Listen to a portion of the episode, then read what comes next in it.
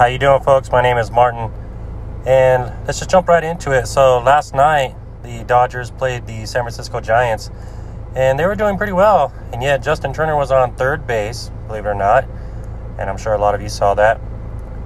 So the pitcher Quintana for the Giants went ahead and made his pitch, and yet the umpire stopped it and called it a balk.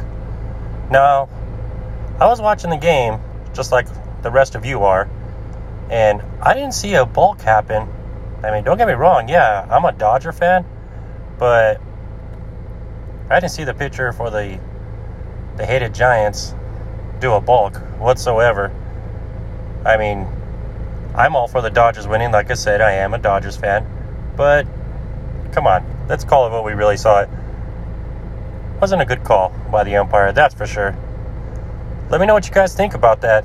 Also, Giants and Dodgers do play again today at Pacific Standard Time here in the West Coast, about 4:08. Well, like I said, you guys let me know what you think about that call yesterday.